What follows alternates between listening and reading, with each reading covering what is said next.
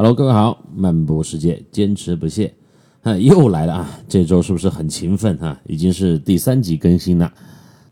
昨天晚上呢，上了一集跟我的一个老朋友老陆的对谈，嗯，不知道大家听了感觉怎么样？那如果您觉得这种形式也还不错的话呢，那我以后也会不定期的请一些嘉宾到节目当中来聊一聊大家感兴趣的话题。你也可以给我留言，你想要听什么，我呢都会尽量满足。哎呦，终于到了周末了啊！我这周呢忙里偷闲，终于抽时间做了一个。呃，就是今年寒假的行程的大致的框架出来了，就是去澳洲、澳大利亚的，包括行程、地点、时间，呃，基本上已经成型。但是呢，还有一些细节，我需要呃等两天再再次的去细化它。因为澳大利亚我本人也没有去过嘛，所以一直都很向往那边，尤其是寒假哈。的时候，那么南半球是夏天，在一月份可以过去感受一下，呃，夏日的温暖、阳光、沙滩，这种季节带来的反差感也是好久没有实现了，所以啊，我还是把这个行程就搞了出来，在做行程的过程当中啊，自己又体会到了。意下如何的那个时候的一个一种乐趣哈，我一边研究一边啊查阅资料，一边来做这线路，已经就让我本人有点蠢蠢欲动了。估计是在下周我会呃专门上一期节目来介绍我们这一次的行程，然后我的公众号和朋友圈里面也会用文字版呃做一个详细的介绍。也欢迎大家关注。那如果你还有兴趣更深入的跟我交流的话，也欢迎加我的微信幺三四三八幺六幺九三八幺三四三八幺六幺九三八，哈，这也是我的电话号码哈。这是我刚刚在成都参加工作的时候的一个号码哈，一直保留了这么多年，是中国移动的号码。哎，现在好像幺三四啊、幺三五开头的电话号码很少了，对吧？都没详细了解过。这个号码已经跟了我接近二十年了，那也说明了我这个人呢，二十年里没有欠账，没有结仇，行得端，坐得正，哈 哈所以呢，呃，还一直用的这个号码。好了，那么回到咱们的节目当中来，旅途当中来。上一集啊，我们又在荷兰度过了美好的一天，聊到了在欧洲鼎鼎有名的彩虹游行，接触到了更加多元的人群和文化。每位团友呢都感觉到内心十分的充盈，那种新奇感或者是在传统观念下面的一种反差感啊，是让人久久的不能忘怀。但是今天我们家更加的冲击心灵和你的视觉。时间来到了在荷兰的第三天，我们睡醒以后在酒店吃完早餐，又在赞丹的另外一个街区进行了散步。哎，赞丹这个地方真的，你说它是阿姆斯特丹的后花园，或者是说它是一个独立的小天地，呃，我个人是非常喜爱这个地方的。那团友们他们也感觉到很不错呀。在意大利奔忙了那么多天以后，来到荷兰，我们以每天以赞丹为一个出发点，再到一个呃归宿点，大家都觉得很安全，哎，又很踏实。你是住在赞丹吗？那每天你要去其他地方玩，你每天就早上吃完饭去往火车站坐车，啊，完了以后呢，晚上又坐车回到赞丹，呃，这就好像是很有规律的在上班啊。那几天我们就仿佛有了这么一种错觉，不是在旅行，而是定居在这边的。再加上前面的我们提到那个酒店的也是很棒的，呃，所以吃得好，住得好。有规律、有方向，这种作为游客的身份在国外的融入感，它就体现出来了。那第三天呢，又是安道陪伴我们的一天。当他高高瘦瘦和文艺忧郁的气质再次出现在我们眼前的时候，我们就感到更加的踏实了。地头蛇又来保护我们了。这一天呀，安道又给咱们预定了一个展览。这一次的展览呀，就很艺术了。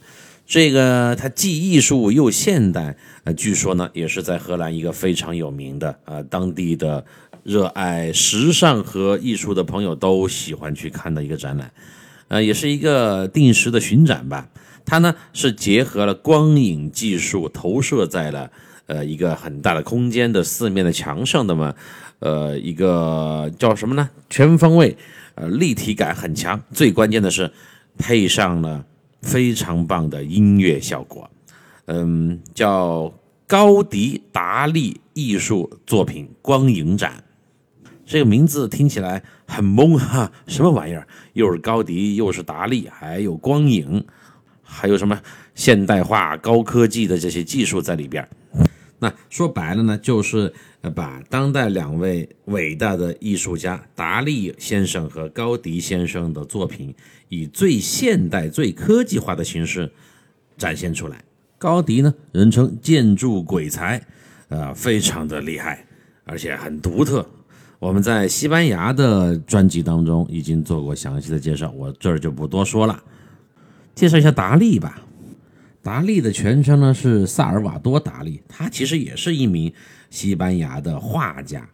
他的作品的风格主要就是超现实主义、天马行空，不管是色彩还是构图都非常的大胆。他的想象力也是非凡和惊人的。他的作品可以把一些怪异的梦境的形象与卓越的绘画技术，还有受文艺复兴大师影响的这些绘画技巧，巧妙的、完美的，呃，甚至是神奇的混合在一起，就是这么一位。他和梵高相比啊，嗯，那又是完全一种流派了，因为他的画作，呃，更加的诡异，更加的神奇，有更大的想象和思考的空间。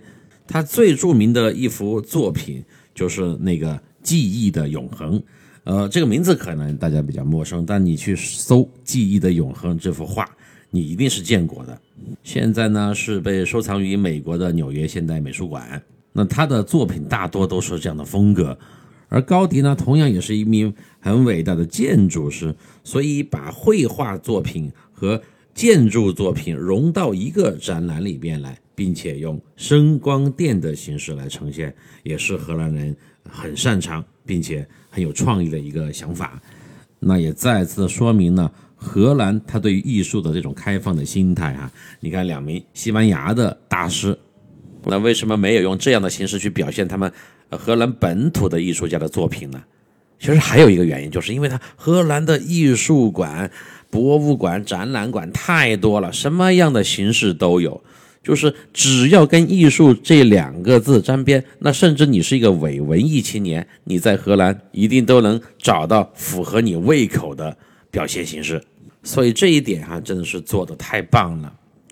好，我们检票呃进场，因为它这个展览呀，完全是用声光电的技术在展现，就必须要不停的转换里面的光线，所以是黑漆漆的一片。但是它也是在一个类似于厂房的一个很大的空间里面来进行展览的，所以在里面参观的人很多啊啊，其他的都是欧洲的或者荷兰本地的朋友，我估计本地的人更多，因为它这个光影的展现方式声音很大，就没办法去解说，所以我就约定了一个时间，我说那咱们一个半小时以后在门口见，大家先各自散去观展吧。这个展览呢。我都没办法用语言去描述它，只能是身临其境才能够真正的体会到那种震撼和呃炫目。他就是把达利和高迪的两位大师的很多经典的作品啊，由静止的平面的画作变成了嗯立体的可以动的那种动画，我都不知道我能不能表达清楚。比如说啊，高迪他设计了一座教堂，就以那个伟大的圣家堂为例吧。那圣家堂它分了很多嗯部分，对吧？它有主体的教堂，然后有两侧的塔楼。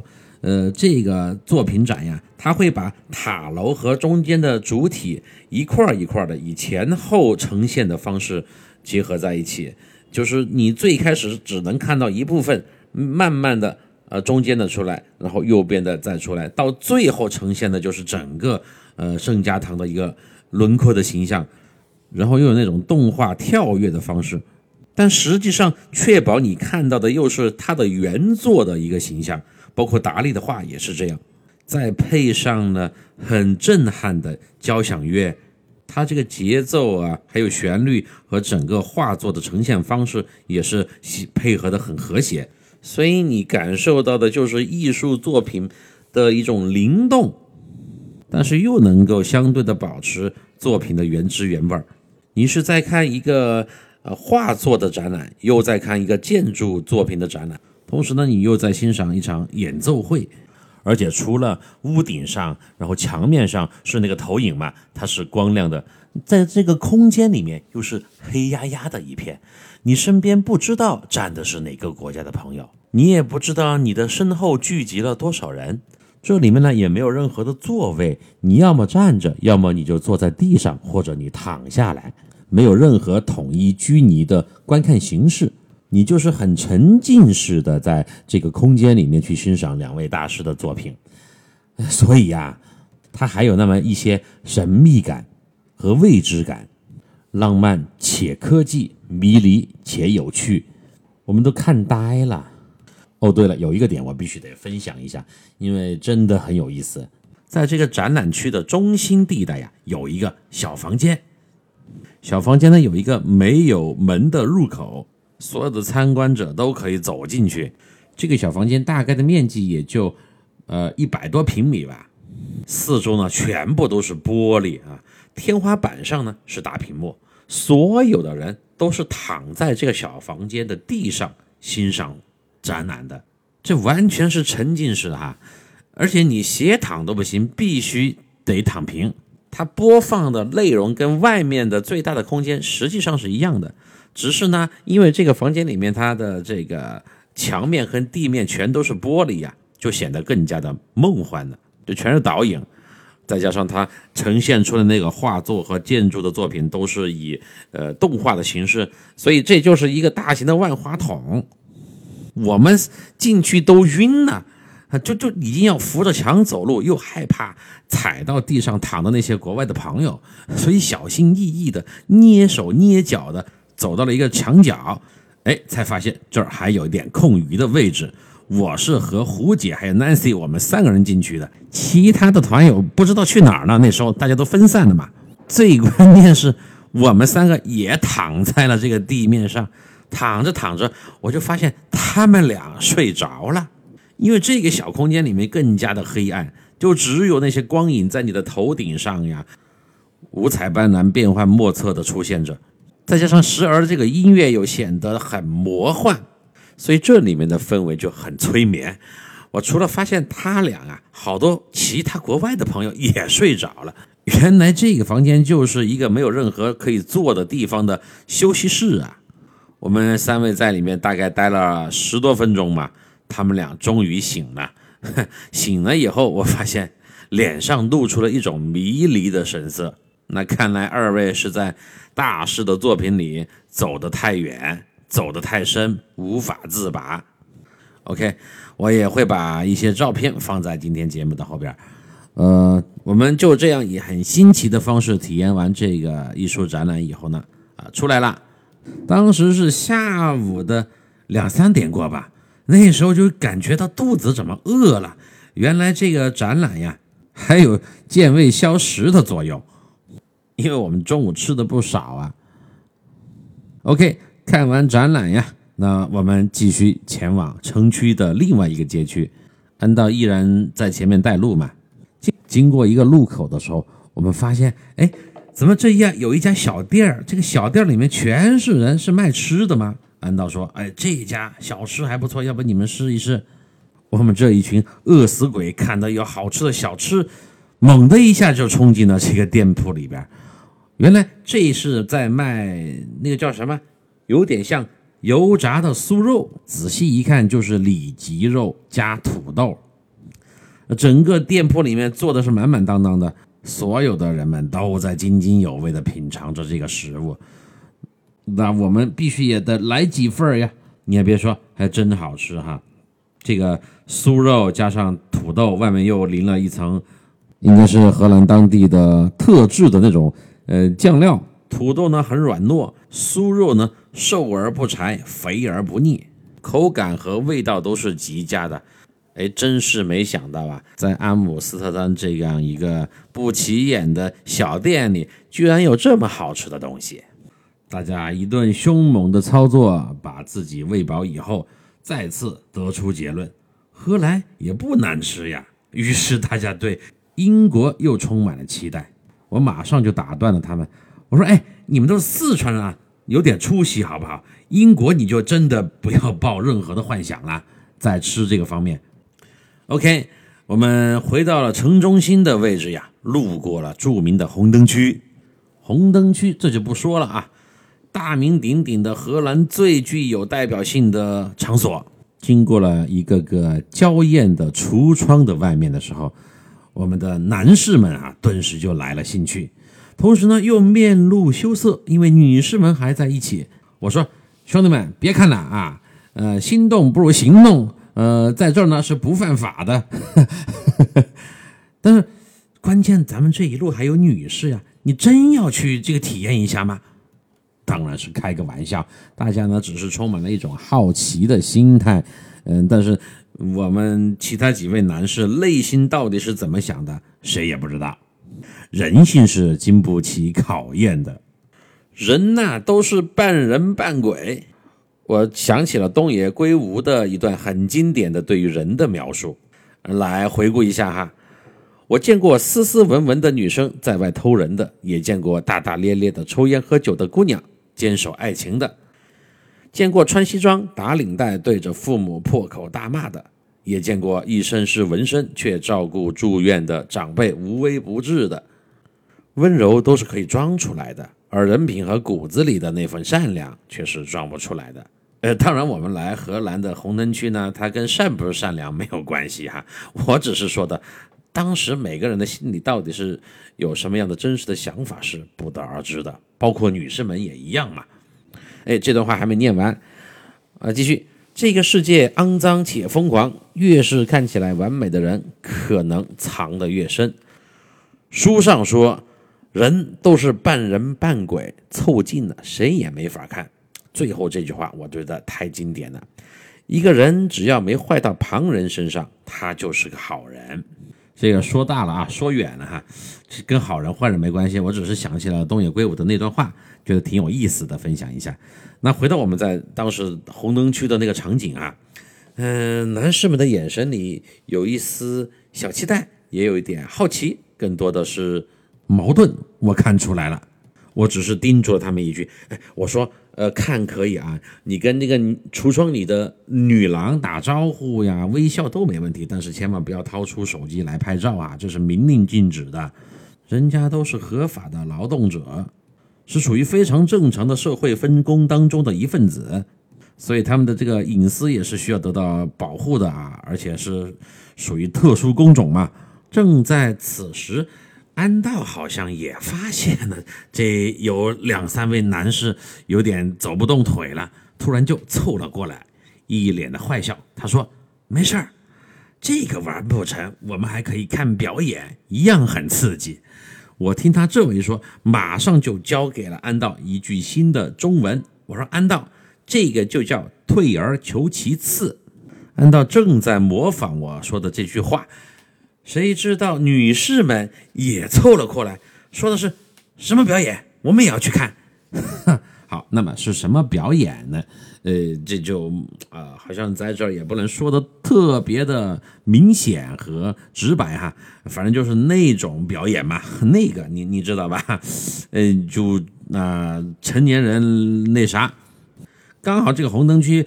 呃，它也有那么几家很著名的哈，在整个欧洲都是排列前名列前茅的。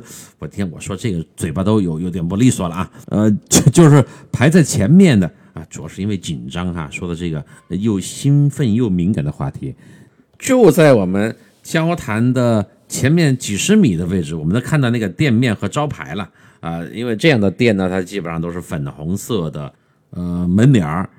有一个入口哈，那里面到底是什么样子的呢？我们当时也不知道，也没进去过。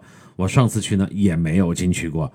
但是这些店面外面巨大的广告牌呀，已经足以表明了这是一个表演什么节目的场所了。哎，那来都来了，对吧？我说那哪些要去看的？没想到大家都要去，呃，除除了这个陈医生和呃胡姐哈，呃，他们俩呢，因为想要早点回酒店去休息，呃，因为这个表演呢，只能是晚上才开始，就最早是七点钟才开始表演，他们俩呢就熬不到那个时候。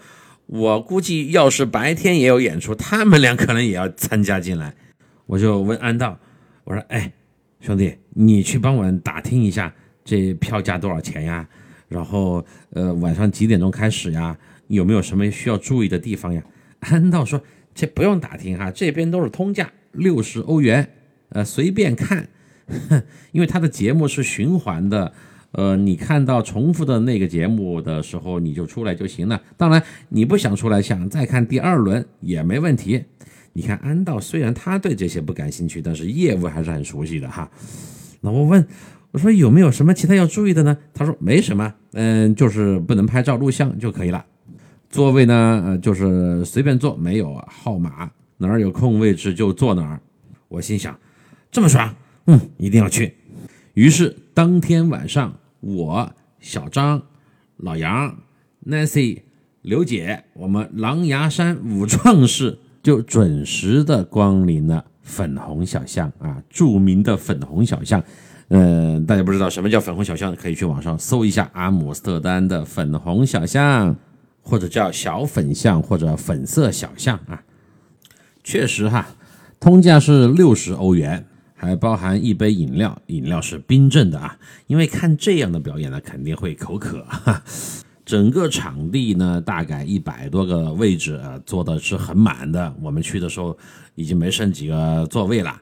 那里面也是各国的游客哈，组合呢也是各式多样的，有情侣的，然后呢有朋友的，有公司一起来搞团建的。我们就看发现了有一家应该是日本过来的。呃，一个电器公司，呃，出来可能公费旅游的嘛，那排日本朋友就坐在第二排，一整排五六个日本男生，一看就是那种工科男哈，津津有味的看着上面的表演。我想，这日本你们来荷兰看这个表演，那不是降维打击吗？这是你们的国粹呀，最兴奋的应该是咱们中国人。呃，还有一些独自游玩的游客，呃，还有，对了，我还看到了一家子，就是一家美国的朋友，应该是是爸爸妈妈居然带着女儿来看这种表演，你不能想象吧？当然，他女儿呢，应该也成年了，二十出头了吧？反正一看就是一家美国人。呃，当然，像我们这样的团友的形式哈，来自中国的。整个场地当中呢，就咱们这几位，呃，我其实还好哈。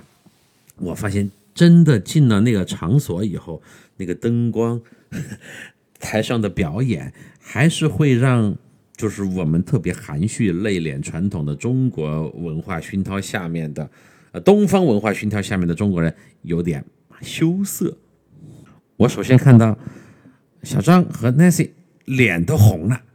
这这这什么玩意儿？跟同事一起看这样的表演，而且离得那么近，呃，又不是电影，是真人秀。呃，老杨呢，呃，淡定一些啊。老杨毕竟也是见过大场面的人嘛，这么大一个老板。刘姐呢也还好，我就不说了啊，我这什么都可以，只要不违法、不犯罪，呃，不突破底线都行。呃，表演的具体的细节咱就不说了哈，确实不方便说，各位自己去脑补哈。毕竟咱们这个节目从传统的意义上来讲呢，还是一个文明的节目。它这个节目呀排的确实，就类型的差别感是体现出来的，有单人的，有双人的，有三人的。